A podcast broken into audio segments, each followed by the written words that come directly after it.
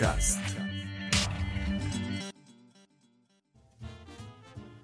Добрый день, дорогие слушатели. Вы слушаете 24 выпуск 9 сезона подкаста РВПод. Меня зовут Алексей Васильев, и в этом выпуске я расскажу, что же нового интересного произошло в мире Руби и Веба за прошлую неделю. Поехали!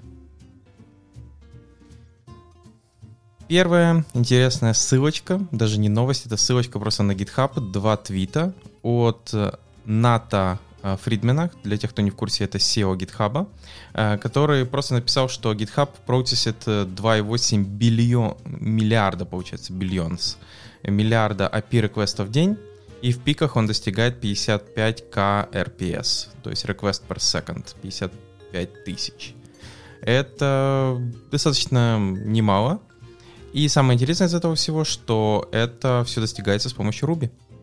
А, при этом это даже подтвердил один из разработчиков, то есть э, став инженер в GitHub, он написал, что там используется внутри Rails, Memcache и MySQL.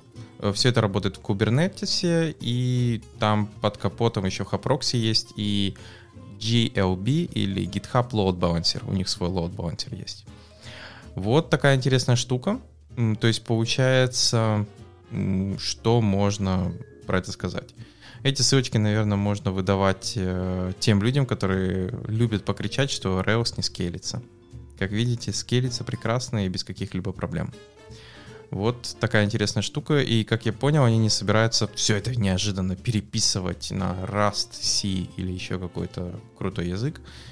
Как видно, они прекрасно справляются с таким количеством запросов в секунду на опишку.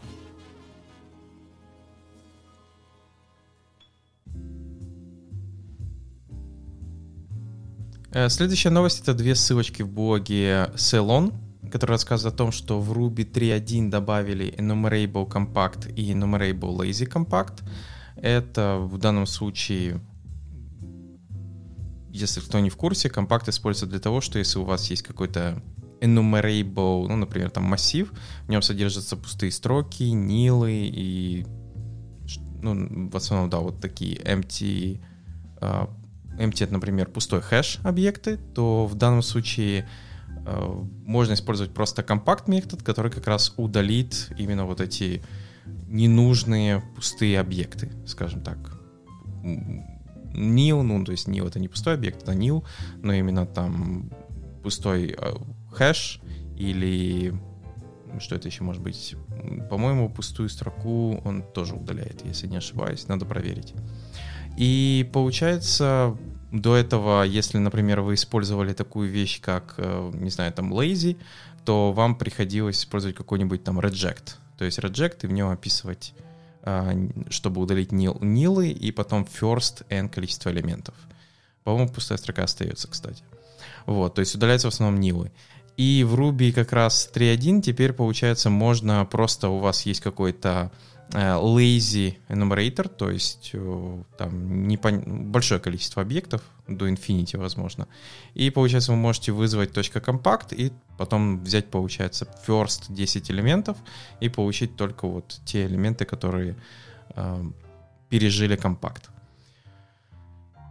И следующая вдогонку ссылочка про другую штуку. В Rails 7 добавили э, контекст э, в тот момент, когда у вас, например, логируется незапримеченный параметр.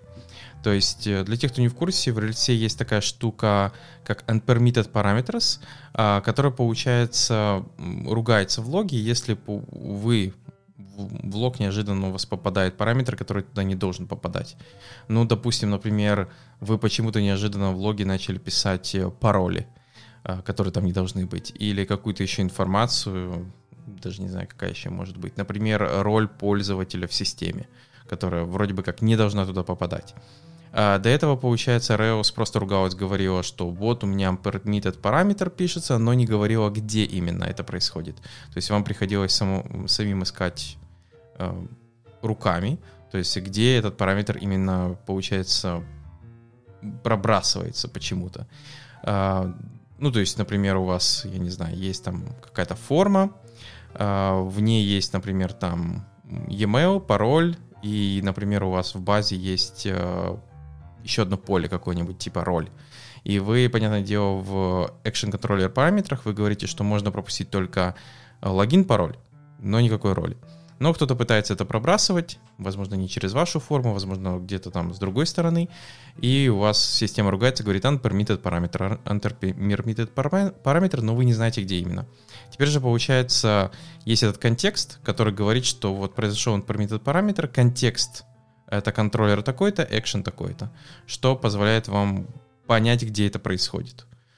Э, я думаю, это может быть удобно э, в каких-то моментах. Эм, скажем так, я думаю, когда это в продакшене кто-то пытается прорваться, это, наверное, не настолько может быть важной информацией, но если это в разработке, и система, которую вы не до конца понимаете, откуда может идти эта ошибка, это может быть полезным.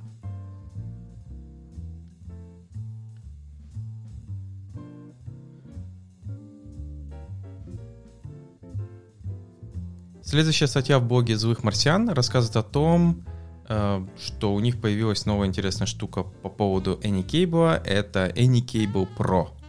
То есть, э, что я считаю хорошая новость, потому что теперь э, это вот напоминает Sidekick Pro, если кто знает, вы можете просто использовать обыкновенный Sidekick, но если вы хотите, например, платную поддержку, либо какие-то фишки, которые доступны только там, то есть за счет этого разработчик может получать денежку и поддерживать дальше этот продукт, то есть такой подход. Вот у Sidekick есть там Sidekick Pro и Sidekick Enterprise, который, получается, имеет какой-то набор функционала, плюс поддержку, а, которого, ну, понятное дело, Sidekick э, обыкновенно не предоставляет, потому что это open source. И теперь, получается, подобной штукой будет обладать э, AnyCable Pro, то есть, э, какие же тут интересные штуки? Это то, что у них более эффективное использование памяти у AnyCable Pro, а, потому что теперь они используют не механизм две go-рутины на connection, а используют э, go-рутиновский пул плюс EPOK Q технику. То есть что-то подобное, там, EPOK Q это как у Nginx. А, и получается, за счет этого они экономят э, память, особенно это заметно на idle connection, которые ничего не делают, просто висят в памяти. Э, ну, и получ... ну да, просто держат connection. А, также это удобный подход, если у, у вас больше консюмеров, чем продюсеров. То есть получается, что вы шлете больше сообщений э, от сервера, то есть бродкастите, чем к серверу от э, этого веб-сокета. Один из прекрасных примеров — это какие-то social media notification системы. То есть, когда вам надо бродкастить на большое количество людей какие-то нотификации, но от них получать, возможно, никакое количество сообщений по веб-сокету. А, также они показали хорошую эффективность Sidekick Pro на таких системах, как э, Kubernetes, Heroku, что там более слабенькие машинки, и Anycable Pro, получается, потребляет намного меньше памяти. А, также добавили поддержку бинарных протоколов, то есть по умолчанию внутри Any Action Cable используется JSON Payload для того, чтобы общаться с веб-сокетом. А, в этом есть логика, потому что JSON он простой, он human readable, он э, работает в браузере из коробки, а, но понятное дело, что для эффективности лучше использовать какой-то бинарный формат, если идет э, общение между, например, двумя машинами. И получается, вот в Anycable Pro добавили поддержку message pack и протокол буфера, то есть бинарных форматов, а, что, понятное дело, экономит э, payload, и за счет этого получается меньше а, вместо JSON вгоняется в браузер или Protobuf, или MessagePack. Самое интересное, что Protobuf оказался компактнее, чем MessagePack. Единственный минус, я так понял, это то, что они Monkey патчат JavaScript библи- библиотеку, но в будущем, я так понял, будет Anycable JavaScript SDK, а, который добавит именно эту поддержку протокол, ну, вот этих бинарных форматов именно в браузер. И также добавили поддержку Apollo GraphQL, то есть теперь, если в GraphQL вы используете такую вещь, как link, а, чтобы подписаться на изменение каких-то данных от сервера, Э, через WebSocket, то теперь это работает из коробки. И вот, вот эти все изменения теперь будут э, предлагать именно для пользователей, которые хотят использовать Pro. А, я считаю это великолепная штука, то, что они это делают, потому что, как минимум, это говорит о том, что если вам требуется поддержка в AnyCable, вы можете за него платить. Нет, у вас все еще есть бесплатный продукт, используйте его. При этом за счет этих денег, которые будут собираться с тех компаний, которые будут платить за поддержку AnyCable Pro использовать его, будет э, развиваться и жить сам по себе AnyCable. Что как бы выигрышной ситуации для тех, кто просто использует обыкновенную версию, так и для разработчиков, потому что они не будут работать просто бесплатно, за бесплатно. А, поэтому порадуемся. И теперь вы знаете, что если вам очень вы активно используете AnyCable, и вам как раз надо было, а, чтобы у вас была более хорошая его поддержка, вы могли бы там писать разработчикам, и вы были там в priority саппорте, ну, надеюсь, это такое там есть, а, то теперь у вас есть на это ответ. То есть у них есть бета-аксесс программа, вы можете написать, и я думаю, вам предоставят, эм, я так понял, расценки, сколько это обойдется.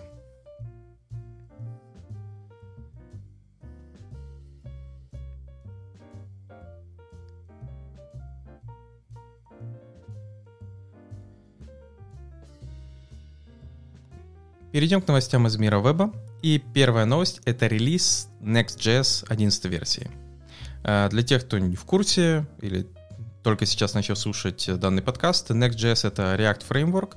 Э, это такой себе готовая уже солянка, где содержится роутер, э, static site генератор SSG, server-side рендеринг SSR, там же получается автоматический code splitting встроенный, client-side роутинг, поддержка Sass, CSS in JS, в Development Environment есть поддержка Fast Refresh и разные-разные дополнительные штуки. То есть, получается, если вам нужно писать приложение от обыкновенного React с э, сервером, то есть на ноде, с server-side рендерингом, или же вы просто хотите какой-то сайт компилировать в статический, для этого всего можно использовать Next.js. Особенно если вам это еще все требуется на React. И вот получается с 11 версии они улучшили производительность, добавили э, дополнительные штуки для, например, работы с картинками. То есть у них там есть э, автоматический size detection для placeholder'ов, добавили поддержку веб-пака 5, добавили Create React App миграцию, то есть наконец-то это не будет болью каждый раз переходить на новую версию Create React App. И получается у них появился Next.js Leave. Это код в браузере, то есть в реал-тайме вы можете там, я так понял, работать совместно. А, вот такие изменения. То есть э, от себя особо могу сказать, что я немножко только работал с Next.js, но знаю, что да, если надо будет мне начать делать какой-нибудь, не знаю, сайт именно, чтобы там была нода на сервере, то есть на клиенте был React, и на сервере тоже работал SSR, то, наверное, с большой долей вероятности я возьму Next.js в охапку. Если же мне просто нужен будет статический сайт-генератор, наверное, с большей вероятностью, конечно, я возьму Gatsby, но это, опять же, такие вкусовые предпочтения. А, у Gatsby тоже есть свои минусы определенные при работе с ним, но, возможно, Next.js тоже стоит рассмотреть в таком случае.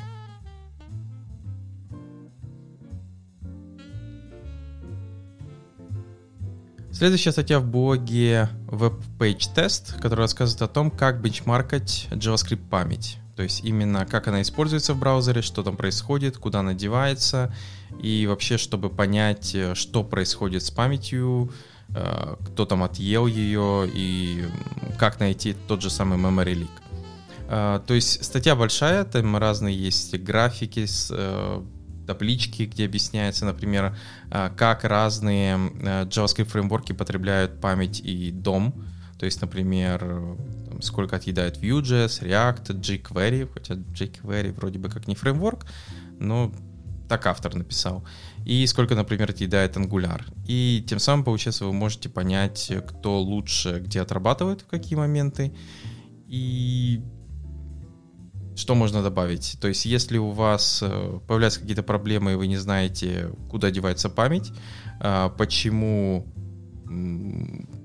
например, у вас отъедается такой-то объем памяти при вашем коде, и вы хотите это продебажить, то можно как раз э, полистать эту статью и понять, как использовать такие вещи, как Performance Measurement User Agent Specific Memory, как его вызывать, как э, собирать эту статистику и что с ней делать.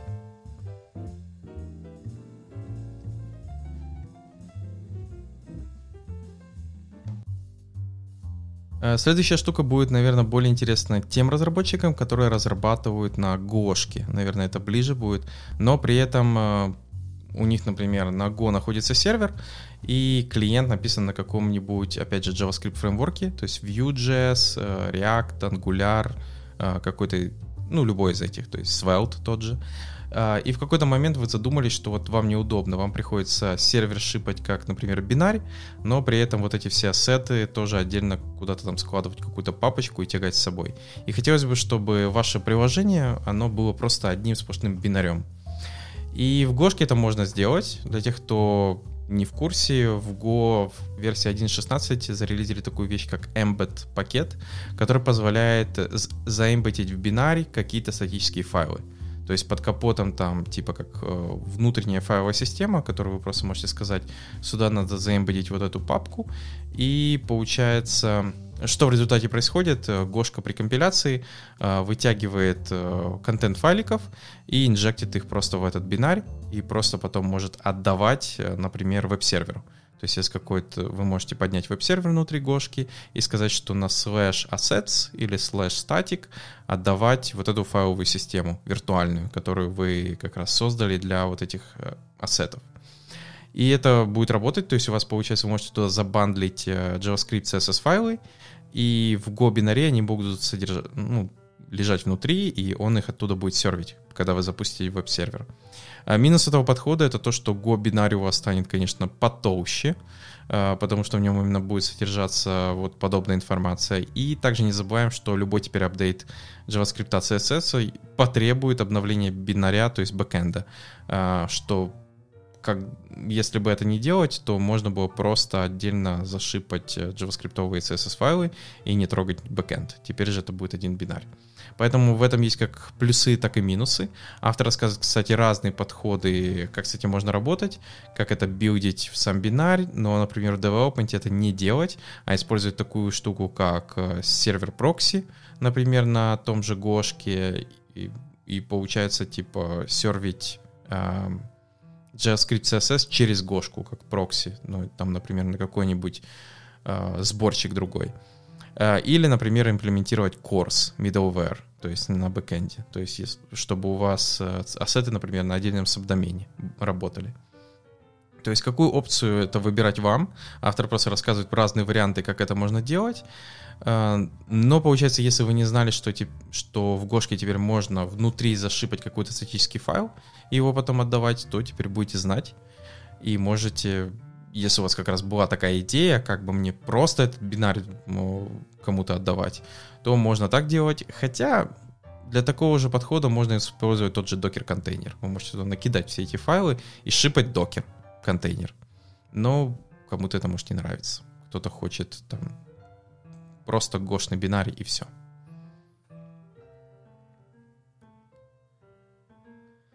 Дальше ссылочка ведет на гист на гитхабе, э, в котором автор собрал интересную информацию по поводу проблем индекса DB, именно которые происходят ба, ну, баги, которые там есть, проблемы и разные странные штуки. А в основном, для тех, кто не в курсе, что индекс DB это чуть ли не одна из основных баз данных, которая доступна в браузере, а, именно для JavaScript кода, потому что такие вещи, как WebSQL, который используют под капотом SQLite, он типа deprecated, его не нужно использовать. Есть еще Session Storage, Local Storage, но проблема в том, что э, Session Storage он временный, а Local Storage он туда много не положишь данных, ну и он как бы ограничен по интерфейсу, это просто key value. А, получается, вот для более серьезных вещей нужно использовать индекс DB, который тоже вроде бы как почти key value, но у него все-таки есть типа аналог таблиц, а, структуры и поиск вот по объектам. А, в чем основная проблема? Например, Safari вот последнюю версию зашипал, который сломал индекс DB, он с первого раза не работает, тот код, который до этого работал. И вот как раз в этой заметке расписаны разные проблемы, которые возникают при работе с IndexedDB. К сожалению, многие из них это именно Safari Specific, что, как бы, наверное, не очень приятно, э, если вы разрабатываете софт, который должен работать также в Safari. Но тут есть даже проблема, которая касается не только Safari браузера, но, например, того же Firefox. Э, что там происходит, как это какие проблемы там могут возникать. А, поэтому, если вам приходится бороться, и вот, например, со следующим апдейтом, который пришел уже в iOS и в macOS, с новым Safari вы заметили, что что-то не так с вашим индексом DB приложением, то вы можете прекрасно почитать и понять, что оказывается вы тут ни при чем. Это thank you Apple. Вы зашипали, получается, новый браузер со сломанным поддержкой индекса DB.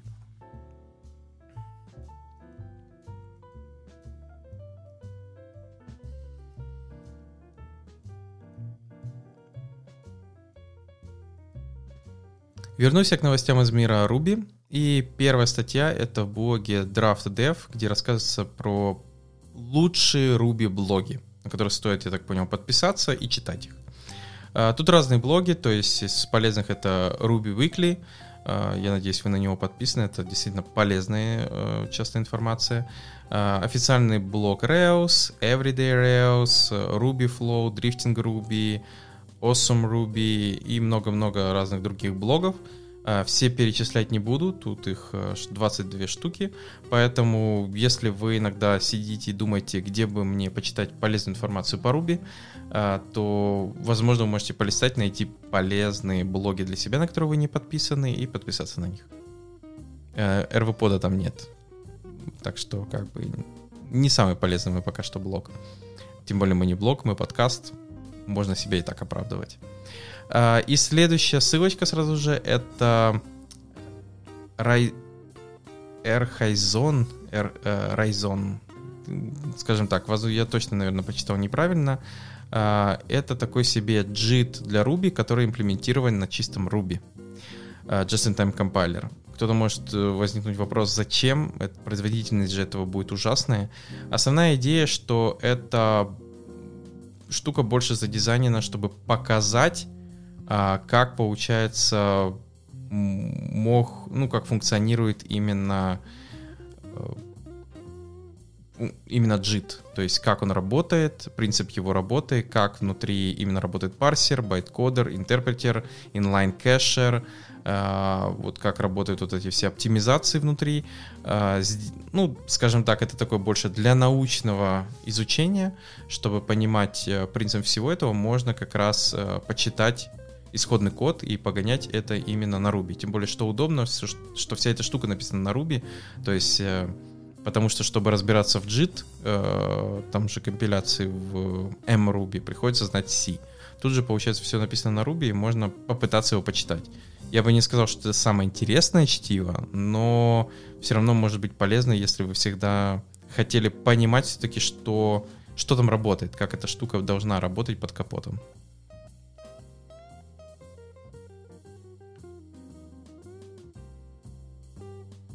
Ну и последняя ссылочка по Ruby — это Active Analytics. Это гем, который, получается, вы можете подключить к вашему Rails-приложению. Это такой mountable engine, который, получается, занимается тем, что трекает информацию по, вашему, по вашим юзерам. А, основная идея заключается в том, что этот трекинг происходит на сервере. Кстати, сейчас многие системы переходят на сервер. Тот же GTM аналитика есть серверная, Facebook уже тоже переходит на сервер. Я думаю, это такая реакция в первую очередь на то, что тот же Apple активно сейчас блокирует всякие вот эти third-party куки, трекинги и все остальное. Получается, в ответ им многие эти системы переходят именно с клиента JavaScript и браузера именно на сервер, потому что сервер уже как бы не сильно обойдешь. А, и получается вот Active Analytics это основная идея, что тут нету куков, JavaScript, third ничего такого. Это просто миграция, дополнительная табличка а, и middleware, который трекает такую информацию, как источник, откуда идет трафик, э, page view, откуда пришел, ну то есть он трекает всякие хедеры типа referrer, user-agent ы и другую информацию. И тут есть небольшой дашборд, через который, получается, можно эту информацию глянуть. То есть такой себе очень-очень минималочка какого-нибудь там, я не знаю, Google аналитики, ну, которая, понятное дело, что не сравнится с тем, что и тут собирается. Uh, имеется в виду, что у Google аналитики намного больше информации и круче функционал. А это именно минималка, и я бы, наверное, не советовал подобную штуку подключать именно к основному своему приложению в ту же, табли... в ту же базу, где, например, работает ваше основное приложение. Потому что если у вас неожиданно пойдет трафик хороший, то эта вещь может создать сильную нагрузку на эту базу, поэтому это лучше куда-то выкидывать в отдельное место и не, работ... не делать это в той же базе, с которой вы... работает ваше приложение. Вот, поэтому даже если это куда-то маунтил, то как минимум базу выбирал бы отдельную. То есть в то же самое приложение Rails, но поскольку там есть в новых версиях поддержка нескольких баз данных, я бы это точно в какую бы отдельную выносил.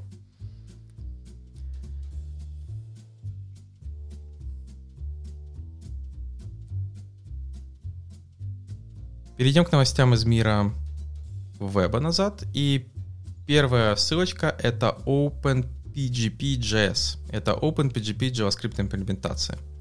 А, многие могут не знать, что такое OpenPGP. Это такой себе а, формат encrypt, даже не формат, а mail encryption э, mail encryption стандарт. То есть в основном он был разработан для почты, но может использоваться и для других э, вещей. Например, часто его используют а, например, для того, чтобы энкриптить какие-то секреты или какую-то еще штуку. То есть PGP приводится как Pretty Good Privacy. Это основная идея, что похоже на SSH-ключи, то есть у вас есть а, публичный ключ, приватный ключ, и получается вы можете публично подписывать, что хотите, а приватным расшифровывать это. И приватный должен быть, понятное дело, в приватном месте. А почему это активно используется в почте? Потому что есть а, специальные э, сервера, в которые можно, получается, опубликовать свой э, публичный ключ, а, с ним будет подкреплена ваша, ваш e-mail, и получается разные e-mail клиенты, которые поддерживают PGP, они могут э, посылать сообщение по почте именно с подписью вашим ключом, то есть именно специально сформированный хедер подписи, а, и получается, когда это получает какой-нибудь email клиент, который тоже поддерживает PGP, он может взять публичный ключ э, именно с таких серверов и проверить, что данный email именно валиден, что он реально отсылался от этого человека, потому что подпись входится. А, либо второй вариант — это вообще шифрование самого контента письма, то есть зашифровка, что-то внутри происходит, совместимости. Э, и получается, опять же, э, при основная идея какая? То есть вы, когда шлете какому-то человеку это письмо, вы берете его публичный ключ, шифруете эту почту, а, и потом он может у себя его расшифровать. Например, вот так. А, получается, в чем основная идея именно OpenPGP.js? Это то, что это позволяет имплементировать эту штуку именно в браузере, то есть сам по себе этот э, протокол, ну не протокол, а именно шифрование и дешифрование. И это может использоваться, например, каким-нибудь веб-mail клиентами. То есть, получается, они могут э, прям в веб-интерфейсе производить э, шифрование, дешифрование письма, э, могут генерить, например, ключи, если это то потребуется. Э, это также может использоваться каким-нибудь, например, паспорт-менеджерами, которые также работают в браузере, э, чтобы, получается, за вот этими PGP-ключами или там этой штукой не бегать, например, на тот же сервер. Потому что тут есть такие вещи, как signed, encrypt, decrypt, verify, то есть это как раз вот э, э, создан для этого, и это проект мейнтейнится ProtonMail командой. Я думаю, про ProtonMail не буду рассказывать, многие должны знать, что это такое. И получается вот э, понятное дело, зачем это им. И если вы решите написать свой аналог email клиента с поддержкой PGP, то можно посмотреть именно на вот этот JavaScript, э, JavaScript библиотеку.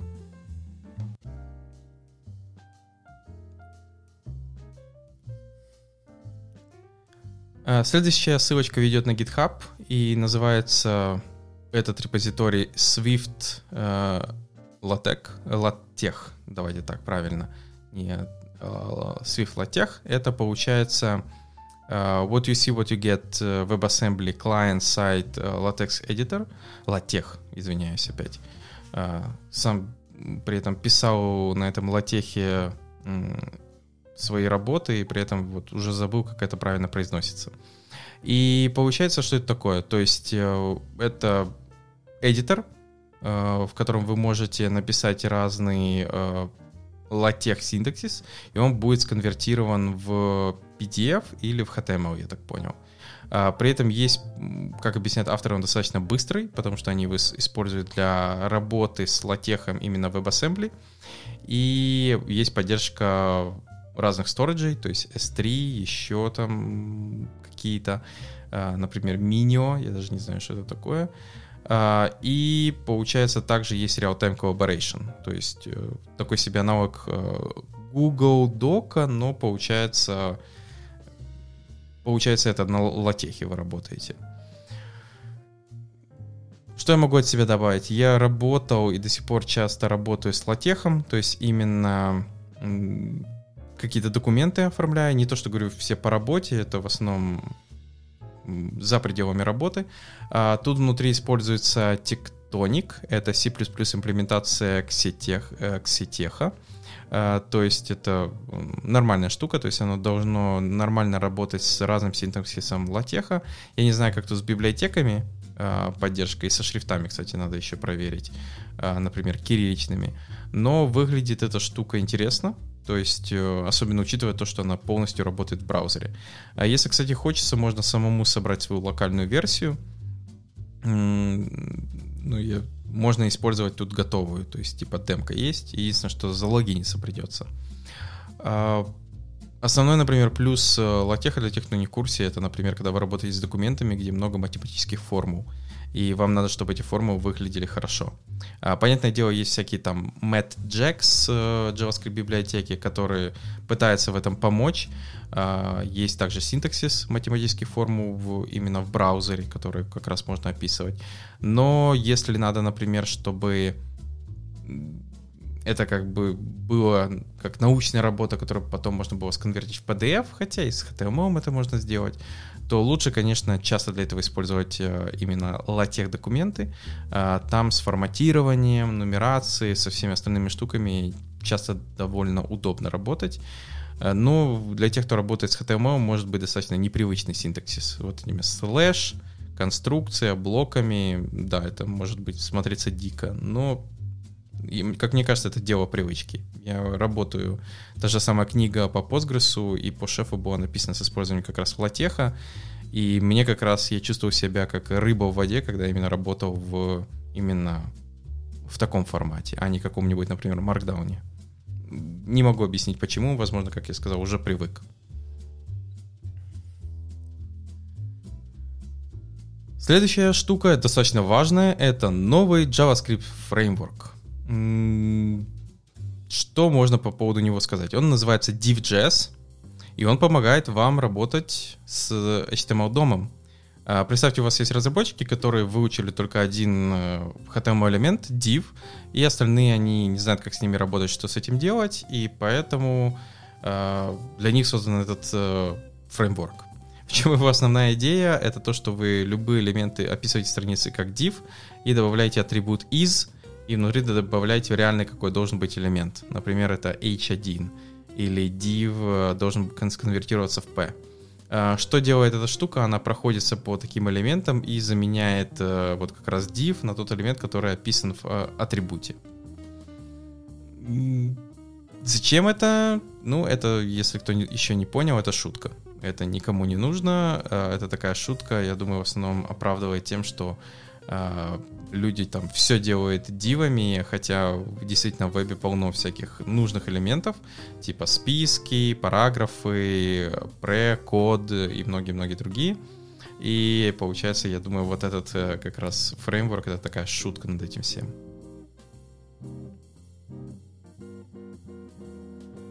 Ну и напоследок, э, я надеюсь, это будет полезная ссылочка, ну, не обязательно всем HTML-разработчикам, но тем, кто хотел бы понять, как работает такая штука, как Apache Kafka. То есть я думаю, многие, особенно бэкэнд-разработчики, слышали про это, кто-то даже работает, наверное, но, например, может не до конца понимать принцип работы и зачем это все. И получается, в данном случае э, Мич Сеймур, он как раз э, сделал такой э, иллюстративный гайд по опачкавке. То есть получается, что это значит? Это такой аналог презентации, э, на которой прикольными картинками э, показывается принцип работы опачкавки. Картинки в данном случае э, рассказывают про выдрочек, если я правильно понимаю, то есть это такие выдрочки. И он, как они э, живут в лесу, и как, получается, они между собой общаются, живут, что происходит. И на основе вот этого, как бы, такого рассказа идет также рассказ про опачкавку. То есть это такой, знаете, веселая, интересная история для детей, но в то же время и для взрослых по поводу, как работает вот эта ивент-модель кавки, а, что такое рекорд, из чего он состоит, то есть какие там есть хедеры, ключи, value, timestamp, а, как получается а, Kafka выбирает, в какой топик положить тот или другой э, рекорд, и как происходит сохранение данных. Тут это как раз все рассказано. Кто такой продюсер, кто такой consumer, а, что такое партиция. То есть тут это тоже более-менее на выдрочках показано. А, при этом это такой чуть-чуть, не то что анимирован, ну да, небольшая есть анимация всей этой графики, то есть это такая прикольная графика, поэтому если а, вам просто было так мимимишно полистать какую-то прикольную штуку, да еще и, возможно, узнать что-то полезное про Kafka, то это ссылочка для вас. То есть она, как я сказал, просто даже мимимишная. На этом все новости у меня на сегодня. Также напоминаю, что я произвожу сбор новостей для Под Кафе, который произойдет 3.07 а, в 20 по Киеву. Поэтому подписывайтесь на стрим, он будет э, на YouTube. Если нет, послушайте уже после в офлайне. А, но в любом случае, пишите ваши комментарии, подписывайтесь, э, предлагайте какие-то свои новости на следующий выпуск. И услышите уже меня на следующей неделе. На этом все. Пока.